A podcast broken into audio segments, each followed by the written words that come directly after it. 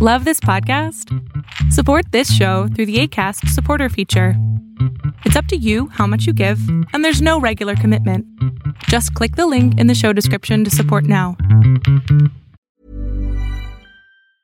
I'm Sandra, and I'm just the professional your small business was looking for. But you didn't hire me, because you didn't use LinkedIn Jobs. LinkedIn has professionals you can't find anywhere else, including those who aren't actively looking for a new job, but might be open to the perfect role, like me. In a given month, over seventy percent of LinkedIn users don't visit other leading job sites. So if you're not looking on LinkedIn, you'll miss out on great candidates, like Sandra. Start hiring professionals like a professional. Post your free job on linkedin.com slash achieve today. Hold up. What was that? Boring. No flavor. That was as bad as those leftovers you ate all week. Keke Palmer here. And it's time to say hello to something fresh and guilt-free. HelloFresh. Jazz up dinner with pecan-crusted chicken or garlic butter shrimp scampi. Now that's music to my mouth. HelloFresh. Let's get this dinner party started. Discover all the delicious possibilities at HelloFresh dot com.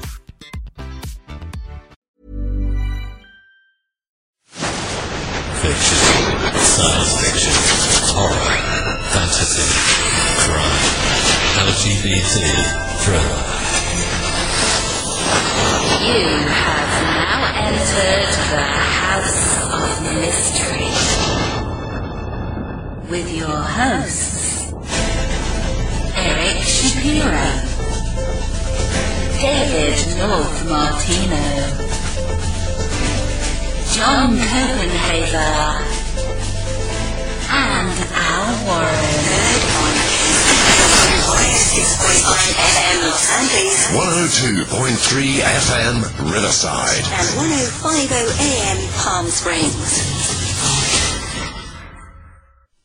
You are back in the House of Mystery, and I'm Al Warren. On the other side of the world, we've got Mister Marty. Mister Marty? Marty. I was thinking that, yeah. that you know. Is that my new name? Your name should be Marty. Marty. Marty.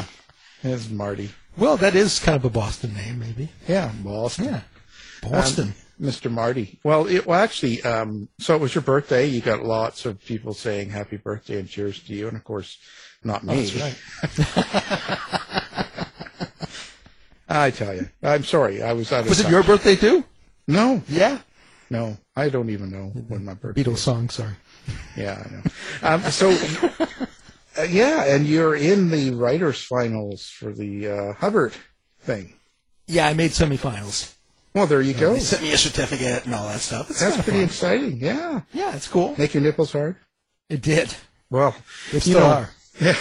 Well, that's really exciting because then uh, you don't have to be a Scientologist either. No, it's separate. It's separate. I'll just try to get in trouble. That's what's going on. Yeah, they're going to be knocking on your door. They're coming right over. Because I give them your address. They contacted the show, and I said, yeah, Harry, he lives right here. Oh, wait a minute. That's who's, who's knocking on the door right now. Yeah. I'll be right back. yeah. yeah, it's L. Ron Hubbard. He's back. He's back. He's back just for you. Ah, perfect. Well, okay, so the weeks continue, and uh, today we are um, continuing with writers, and today we've got an interesting one. We used to be a doctor, and now he's writing books, so let's find out why. Um, so let's welcome D. Marshall Craig to the show. Thank you for being here. Thanks, Al. Appreciate you being on. Uh, letting me be on your show. Oh, it's um, it's really our pleasure. Um, you know, we had one other doctor here before, and uh, she's never come back. So, no, we've had a few, but I that, that really find that interesting. You, you you had a thirty-year medical career, and um, and so you've taken that and you've kind of moved into writing, which is not always an easy jump. It's not easy for really good writers to uh, to make a career out of it. So what what gave you the push to go from doctor to author? That's a good question. I've actually been doing it for quite a while. Uh, I originally began after all of my surgical training about five years into private practice. And uh, my second son at the time was born in nineteen ninety-five, and I used to get up at four o'clock in the morning and feed him. And then after feeding him, I would pull out uh, ancient, it is ancient now, Dell laptop.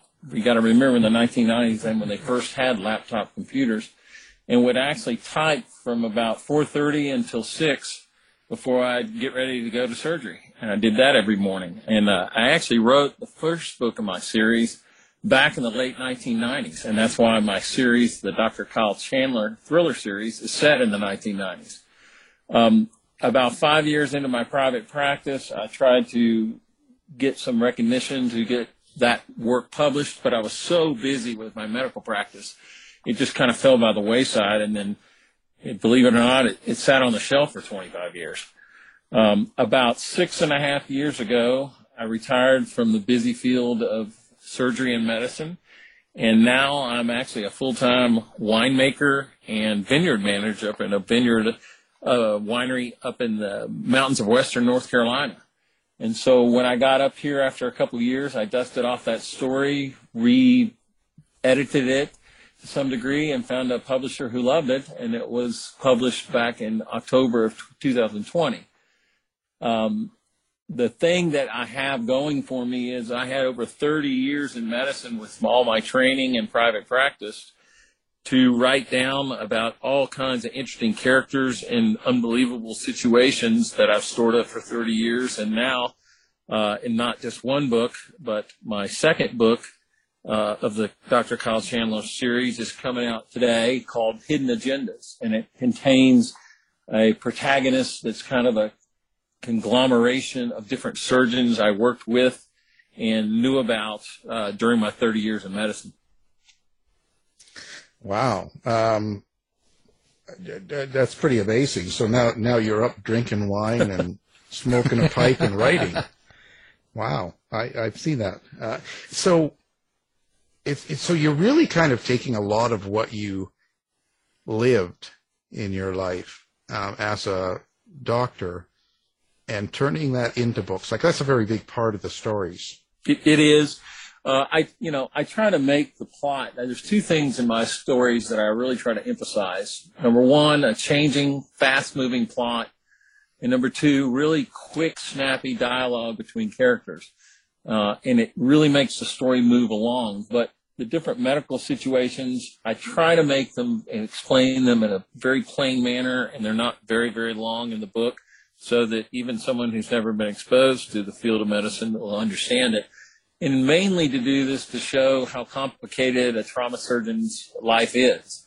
My protagonist, Doctor Kyle Chandler, he's a trauma surgeon in Kansas City, and he kind of, in the first book, backs into a side career of private investigation.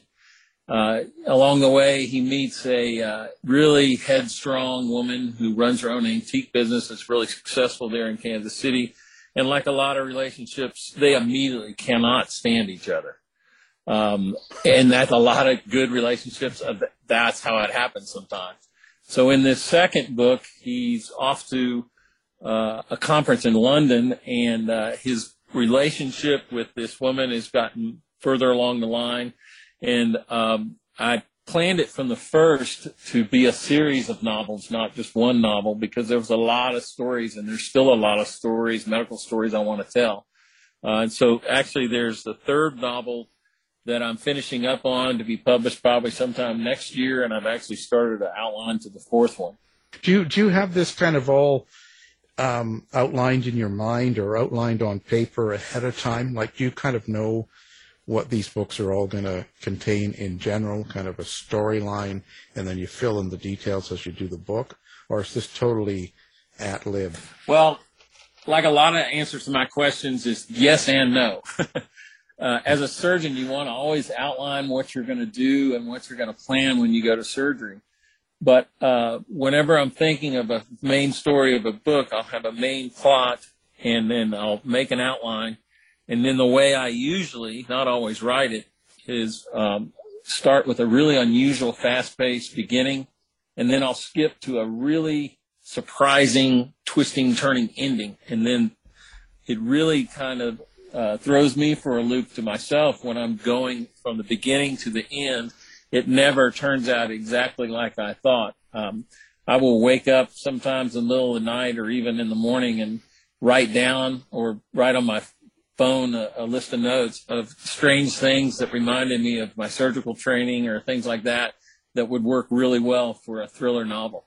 Well, I'm wondering, after, you know, so long uh, a time in between, when you came back to uh, your your first novel, did um, did you have to alter the plot because of um, uh, the, the change in in, in um, technology and uh, just everything that had happened? Were, were there a lot of things that you had to kind of exercise from that, or, you know, were you just able to um, just maybe update the technology a little bit and uh, go from there? Well, the part about the technology, I, I did not need to, because all of my stories are set in the nineteen nineties. And you got to remember, oh. in the nineteen nineties, there was no internet. There were no cell phones. Mm. My two sons can't believe I actually grew up without a cell phone, how I actually lived and breathed.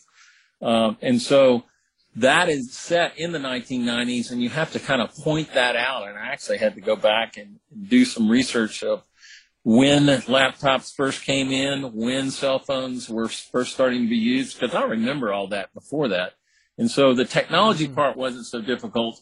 The re-editing was easier because my younger son is a uh, excellent journalist in Los Angeles, and he helped me kind of reorganize the pathway of the plot to where it flowed a lot better.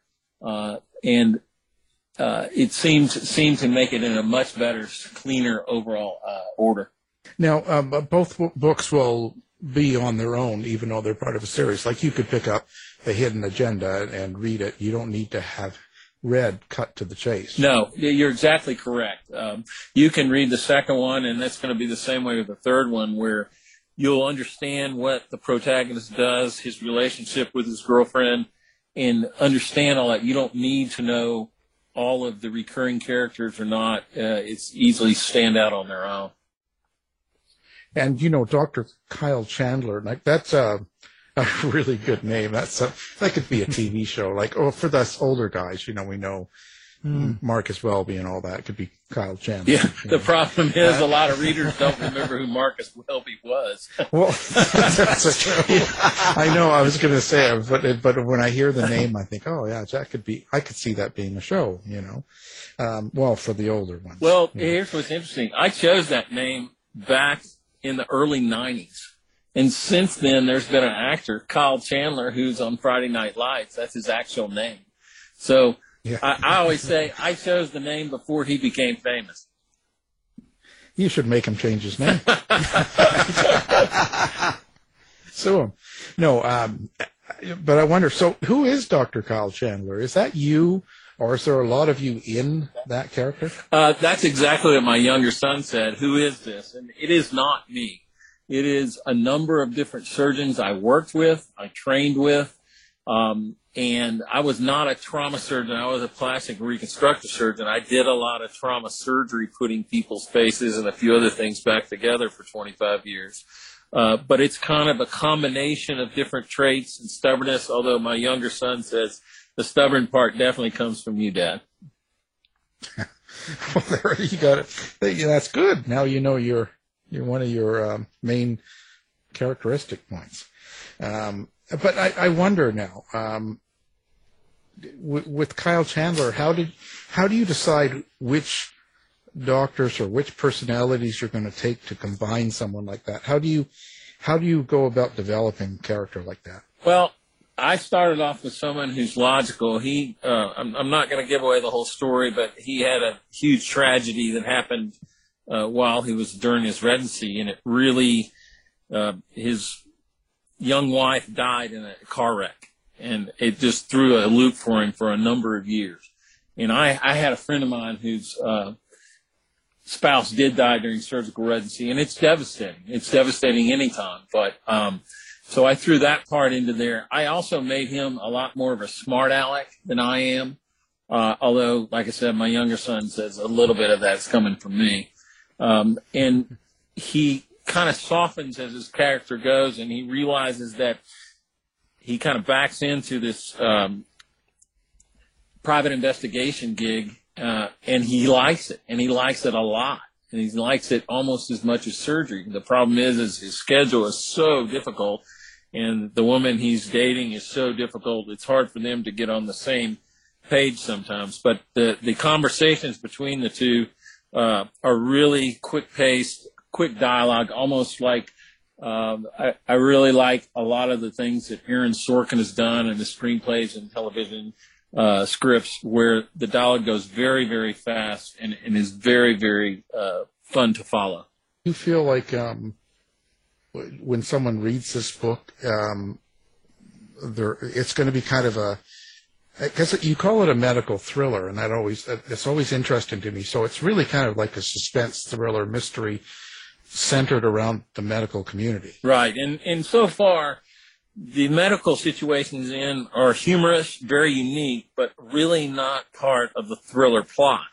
He, because he's a, a, a newbie in this, of uh, working part-time for this um, uh, investigation firm, he backs into some situations that he has no business doing, and he almost gets into really big trouble several different times. Um, he seems to figure a way out of this in both of the books, and including the third book, uh, but not at all like you from the beginning, which how, how you think it might have happened. That's really interesting. And and where did you get the um, lead female character role? Is that after your wife, or probably not? Um, she because the female character is just as much or more of a smart aleck than he is, and um, she too got burned uh, prior to getting just about getting married, and so she's been on edge about taking on a serious relationship. And so, like a lot of relationships, they butted heads big time in the first book. And and they, they kind of had to help each other out to get through certain things. And then the attraction starts going and becomes more so in this book. In the third book, uh, it becomes more. And then you come to the, the decisions of what do you do a year or two down the road of how the relationship furthers or not. And that's always a big hassle Uh, that you have to overcome if you're going to keep a long-term relationship. Yeah, plus you you, you like your wife. Oh, ex- exceedingly. She's extremely tolerant. She's way tolerant. But she's the queen of the family. I have two grown sons and then myself. And I always said, I'm not going to have seven more children so me and the kids can have more folks than my wife. uh, so if someone picks up your book, takes it home and reads it, what is it you want them to take away from the book? Besides the story, is there some sort of a subtext or some sort of theme that you hope people kind of get in your writing? Yeah. Um, I I try to set it up in each book to where the protagonist is kind of like David going out to face Goliath. And um, it looks like the odds are going to be overwhelming, and there's no he has no business being in those situations. But some way, somehow, the theme of never give up always comes up, and he seems to eke through at the end. And so uh, with the quick-paced plot and this quick dialogue, I want people to enjoy the read to where the more they read it, the, the quicker they want to turn the pages to see what's going to happen next. Wow. You know, but, uh, you know, when we come back to this, so you're, you you wrote that first book in ninety-five, or the, the basics of it. Right. And, and w- what was it besides being drunk on wine and smoking a cigar well, that Well, I that didn't have any time for that back then. I was going a thousand miles an hour, so that was – and, you know, here's what's interesting. I'm a winemaker and a vineyard manager, and I really don't have time to drink there. I've got too much to do. Yeah. No, I know. Um, yeah, I'm I'm surrounded by wine people, so I, I know what you mean. Well, I'm wondering, too, kind of in the same vein, what was it like coming back to writing after the absence? Was it difficult to get back in the flow, or did it just feel natural, and did you just pick it right back up? Well, it's interesting because, uh, you know, I've, in several interviews I've done, they've talked about writing habits and writer's block, and um, um, I – I don't have writer's block, but it's sometimes when I sit down to the keyboard.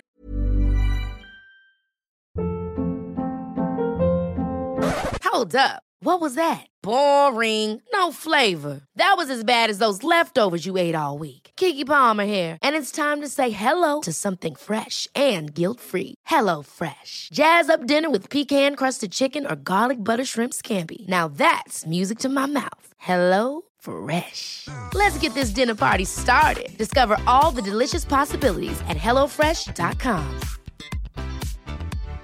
If you're looking for plump lips that last, you need to know about Juvederm lip fillers. With Juvederm Volbella X C and Juvederm Ultra X C, your lip look, whether it's subtle or bold, can last up to one full year with optimal treatment and no additional maintenance. Find a licensed specialist and see if it's right for you at Juvederm dot com today. That's J U V E D E R M dot com. Add fullness to lips in adults over twenty-one with Juvederm Volbella X C or Juvederm Ultra X C. Do not use if you have severe allergies or a history of severe allergic reactions, or if you're You're allergic to lidocaine or the proteins used in Juvederm. Tell your doctor if you have a history of scarring or taking medicines that decrease the body's immune response or that can prolong bleeding. Common side effects include injection site redness, swelling, pain, tenderness, firmness, lumps, bumps, bruising, discoloration, or itching. As with all fillers, there's a rare risk of unintentional injection into a blood vessel, which can cause vision abnormalities, blindness, stroke, temporary scabs, or scarring. For full, important safety information, visit Juvederm dot com. Hiring for your small business? If you're not looking for professionals on LinkedIn, you're looking in the wrong place. That's like looking for your car keys in a fish tank. LinkedIn helps you hire professionals you can't find anywhere else, even those who aren't actively searching for a new job but might be open to the perfect role. In a given month, over seventy percent of LinkedIn users don't even visit other leading job sites. So start looking in the right place. With LinkedIn, you can hire professionals like a professional. Post your free job on linkedin dot com slash achieve today. Hey, it's Ryan Reynolds, and I'm here with Keith, co-star of my upcoming film, If, only in theaters May seventeenth. Do you want to tell people the big news? All right, I'll do it. Sign up now and you'll get unlimited for fifteen dollars a month and six months of Paramount Plus Essential Plan on us. mint mobile dot com slash switch. Upfront payment of forty-five dollars equivalent to fifteen dollars per month. Unlimited over forty gigabytes per month. Face lower speeds. Videos at four eighty p. Active Mint customers by five thirty-one twenty-four get six months of Paramount Plus Essential Plan. Auto renews after six months. Offer ends May thirty-first, twenty twenty-four. Separate Paramount Plus registration required. Terms and conditions apply if rated P G. It's just not there. And if so, I try not to force it. But there's other times when I'll have ideas I've jotted down and I'll come back later and have a fresh point of view. And for some reason, it kind of gets things going. A lot of the times I'll have an outline and there's five topics there. And the four that I thought I might want to write about, I have no business writing about. And the fifth one, just ideas start flowing and it just starts typing. And before I know it, two or three hours have gone by. And so Um, that doesn't mean everything I write, it stays by any means, because once you start putting it together, a lot of stuff gets cut out and realizes that's not going to help out in the plot. And so, but, um, I, I do like to be away from other people, but, uh, when I'm doing this, but a lot of times there'll be noises going on in the background and I really can't even hear them. Right, right. Well, yeah. And you probably take the same Uh, work structure that you had as a surgeon for thirty years and put it towards writing. I, I do. So, I, the, the one thing that writing has done, particularly over the last couple of years since uh, I do it more and more each week, is um, my thought structure for thirty years in medicine, it's pretty well set where you have a problem and you're trying to get to a solution to the problem. And you need to have multiple alternative methods to get to the solution. Here in writing, um, there's a whole lot less constriction, and things that you think may not contribute toward may be a wonderful way of taking a different viewpoint of it. So it's really opened up kind of how I express myself rather than within a confined structure as I did in medicine for thirty years. You know, when you finish um, doing one of these books um, and it's all done and it gets published, um, Do you, do you look back and see a change in yourself after going through the, the process? Uh, I do. Um, I realize, you know, you can always get better. And just like any other thing or semi-perfectionist, oh, I could have done that a little better, or maybe if I had changed this. But once after I spend about three months hassling with the editors, which are wonderful at my publishing house, we have a series of three editors we go through. And so you start fighting news and tooth and nail back and forth of what you think it just needs to stay in and, and get out. Uh, once it gets finished, it gets finished, and I actually just move on to the next one. I really do. Yeah. No, editors are awful. I kill them off all the time. Come on. Well, you yeah, know, they, here's the thing, too. Uh, my dialogue, I don't put in complete English, complete sentences. That's not the way people talk. People talk in phrases and do start a lot of sentences with but and and, and that drives editors nuts. But when you and I are just talking, they're short, choppy ideas, not complete sentences with punctuation and the like. And so when there's a quick pace back and forth dialogue, it is going to be choppy, but it really makes the overall scene flow. Yeah, it makes sense. Um, do you, do you, at this point of time, um, political correctness and stuff, do you worry about how the dialogue goes between the people? Because you're writing in the nineties, so things were a little bit looser in that sort of term, right? People could were freer with words, let's say, and, and there was less backlash than there is today. So do you do you have do you concern yourself on how you have your um, characters talk to each other? I you know I try not to purposely get into some difficult political situations. I try to keep the plot going so fast. There's really no time for prejudice against any kind of minority or anything like that. Uh, there's not tons of overt violence, sex, or whatever in my books. I'm trying to keep the interest on the characters and the plays and the plot. Uh, although, you know, each of these characters are very witty and very much making fun of each other to the point uh, to where it does keep the dialogue quick. But yes, I do have to go back and think now, is this how we did it in the nineteen nineties? Right. Yeah, because there is a slight difference. Uh, oh, yeah. You know, I think I think it seemed, it, for me, it seemed a little bit happier in the nineties, but maybe that's just, you know, old age and I'm slipping away. You know, but it just, it seemed a little bit happier. But um, so with medical thriller and, and uh, again, you know, with the current climate, with um, people that kind of are, you know, like the, the doctors and the media are the enemies. You know, there's that kind of taint out there a little bit. Um, does that sort of ever put you on guard, or do you ever worry about that? A little bit, but the story is usually on the thriller aspect of it and how he's doing his job as a doctor and trying to help people out, but then slip away to do the private investigation part. And so there's less emphasis on the technical medical aspects of it, although it is all correct, um, and and uh, none of the procedures or anything like that are fabricated or anything of that sort. It is more emphasis on the thriller component part, and as the story progresses, how Kyle Chandler is going to get out of the difficult situations he's put himself into. Yeah. So did you always want to be a private investigator yourself? I didn't, but I always did like suspense, thriller, murder, mystery novels of sorts.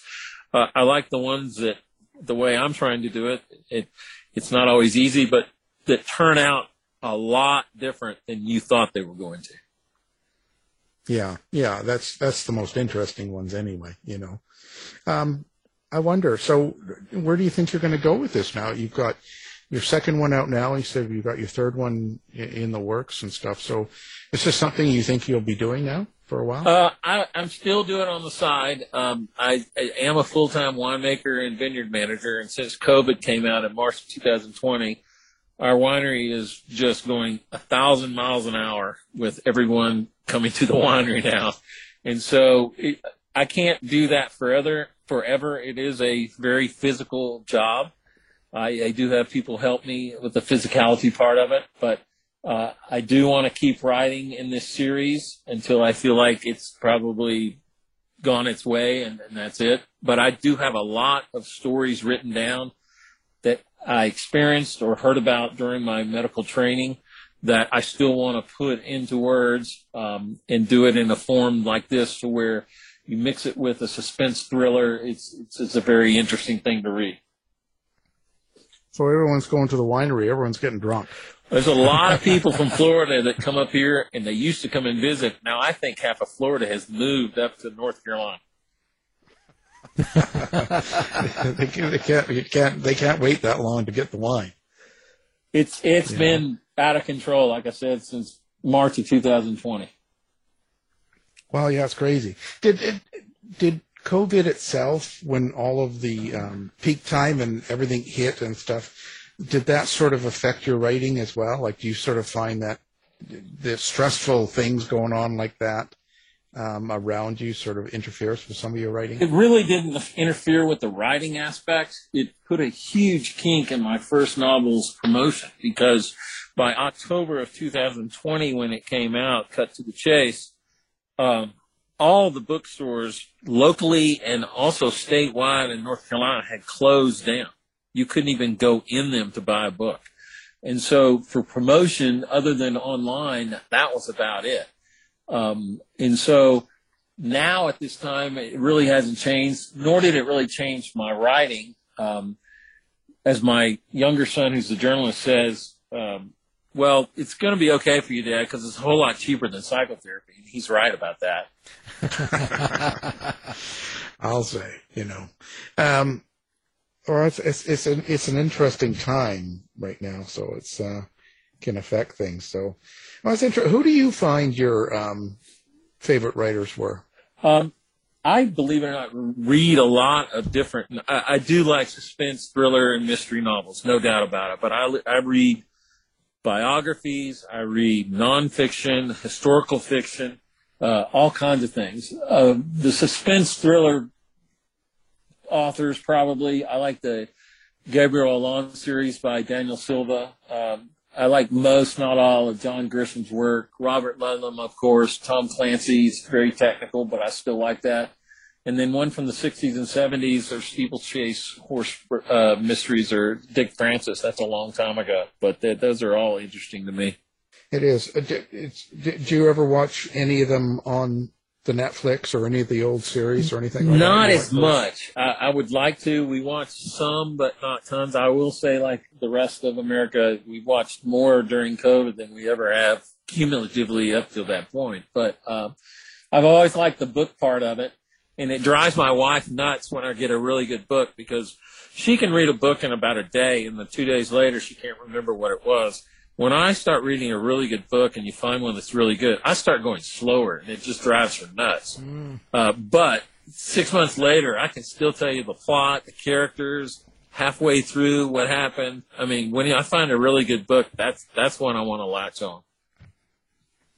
I feel the same way. I, I have the same thing happen. I, I slow down, especially if I if I really enjoyed the book. But I, I was wondering, can you um, read other people's uh, work while you're uh, writing, or is that something that has to be separate? Sometimes we have writers who just can't read, or they can't read within the same genre. Um, I, I do, uh, but I, I will read some other ones. The problem that I'm starting to have now is, is I'll read and it's like, God, I wouldn't have put that there. And, and so I get a little bit critical, but, but there are ones that I'll read, particularly a fiction, um, a, a novel, like, wow, that was a neat idea. I, I wish I could have thought of that. So I do look at it look at it a little more outside critically than I did in the past. Now, this this might sound like a weird question, but, well, they all do. It's, trust me, um, I've had patients for thirty years with weird questions, so this yeah, is going to be yeah, weird. I've got at a pain, I'm sure. I've got a pain, or, you know, no. Um, I because we, we talk to a lot of fiction writers as well as nonfiction, but in the fiction writers, people talk about their characters, and they talk about it like relationships. A lot of them will say, well, my characters are like my children, or like whatever, family. Uh, and they hear the voices in the head, and, the, you know, the whole works. We hear all this stuff. And in the true crime world where I'm from, that's completely nutball. But, um, but I'm curious, what are your relationships with your characters, or do you have one? Well, that's an interesting question. I'm glad you asked, because one of the things that I was asked to do this time around is for me to interview my leading protagonist.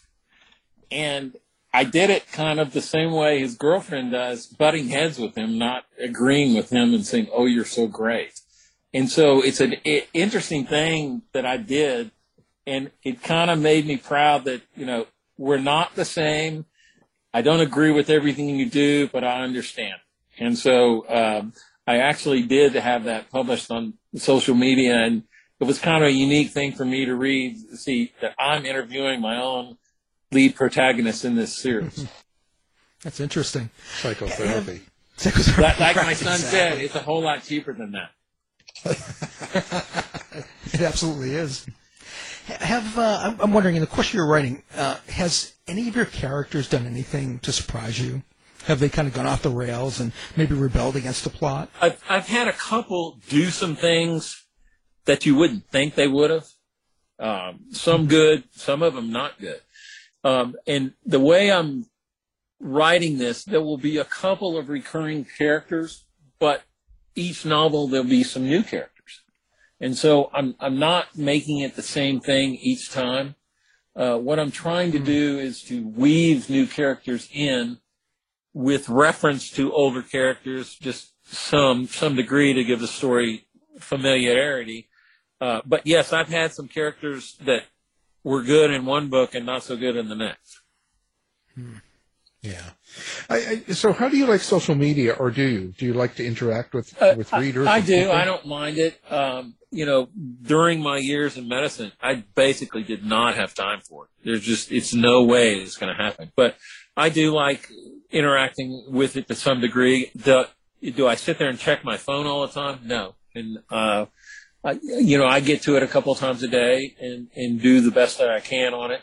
But for it to control what opinions of other people are of me or my characters, whatever, I, I realize it's just one component of, of the whole structure there. Yeah, yeah, it, it certainly is. You got to watch what you do and stuff. Um, um, so how do people get a hold of you, or how do you like people to get a hold of you? Is it social media, or do you like, do you have a website? Both, yes. My website is D. Marshall with two L's, Craig, C R A I G, books.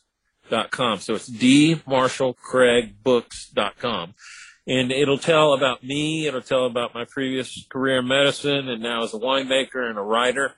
Um, and then it'll give a number of different references to people who have read my books and the like. One uh, humorous article that was on for a while, I don't, I don't know if it still is on, is, as I told you, my uh, younger son is a journalist in Los Angeles. And um, I never told him all the time he was growing up that twenty-five years ago I wrote a book. And so I come up to North Carolina and in two thousand nineteen revised this book, and his, he's talking to his mom on the phone one day. He was living in Chicago, and uh, his mom goes, yeah, well, my dad, your dad's going to send you a copy of, uh, of his book online. He wants you to review it. He goes, what book? What are you talking about? And so he said, oh, well, I didn't tell you twenty-five years ago your dad wrote a, a thriller novel. And he's a journalist, and he went through, he got a uh, master's in journalism at Northwestern. And so I had never told him, and he was just astonished, and he couldn't. So I sent it to him, and he did a great job editing of it, uh, of that sort.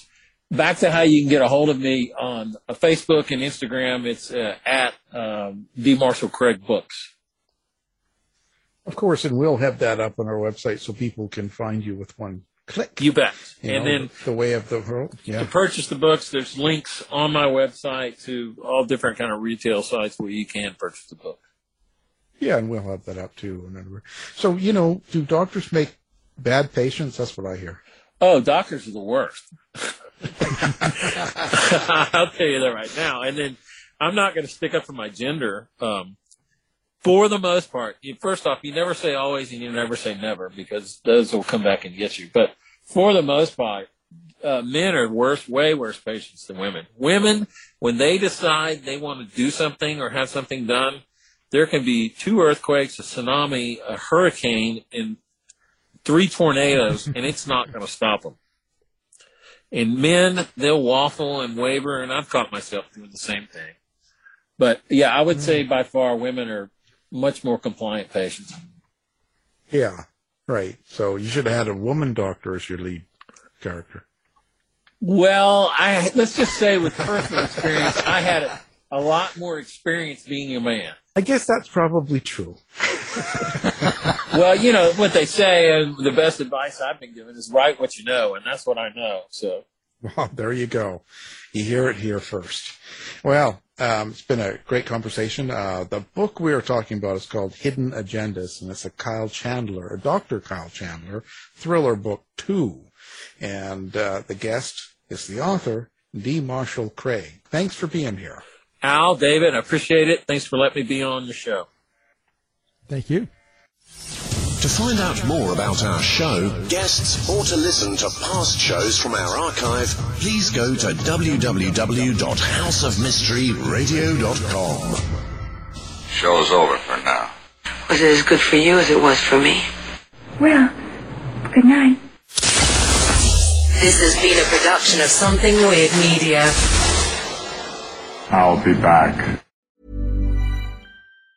Ever catch yourself eating the same flavorless dinner three days in a row?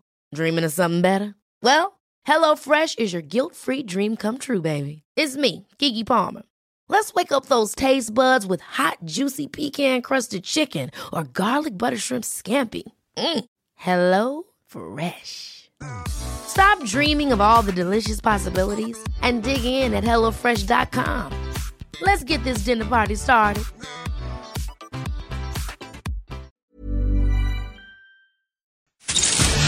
You've been listening to the House of Mystery radio show. To find out more about our guests, hosts, or shows, go to w w w dot house of mystery dot com. Show's over for now. Was it as good for you as it was for me? Well, good night. This has been a production of Something Weird Media. I'll be back.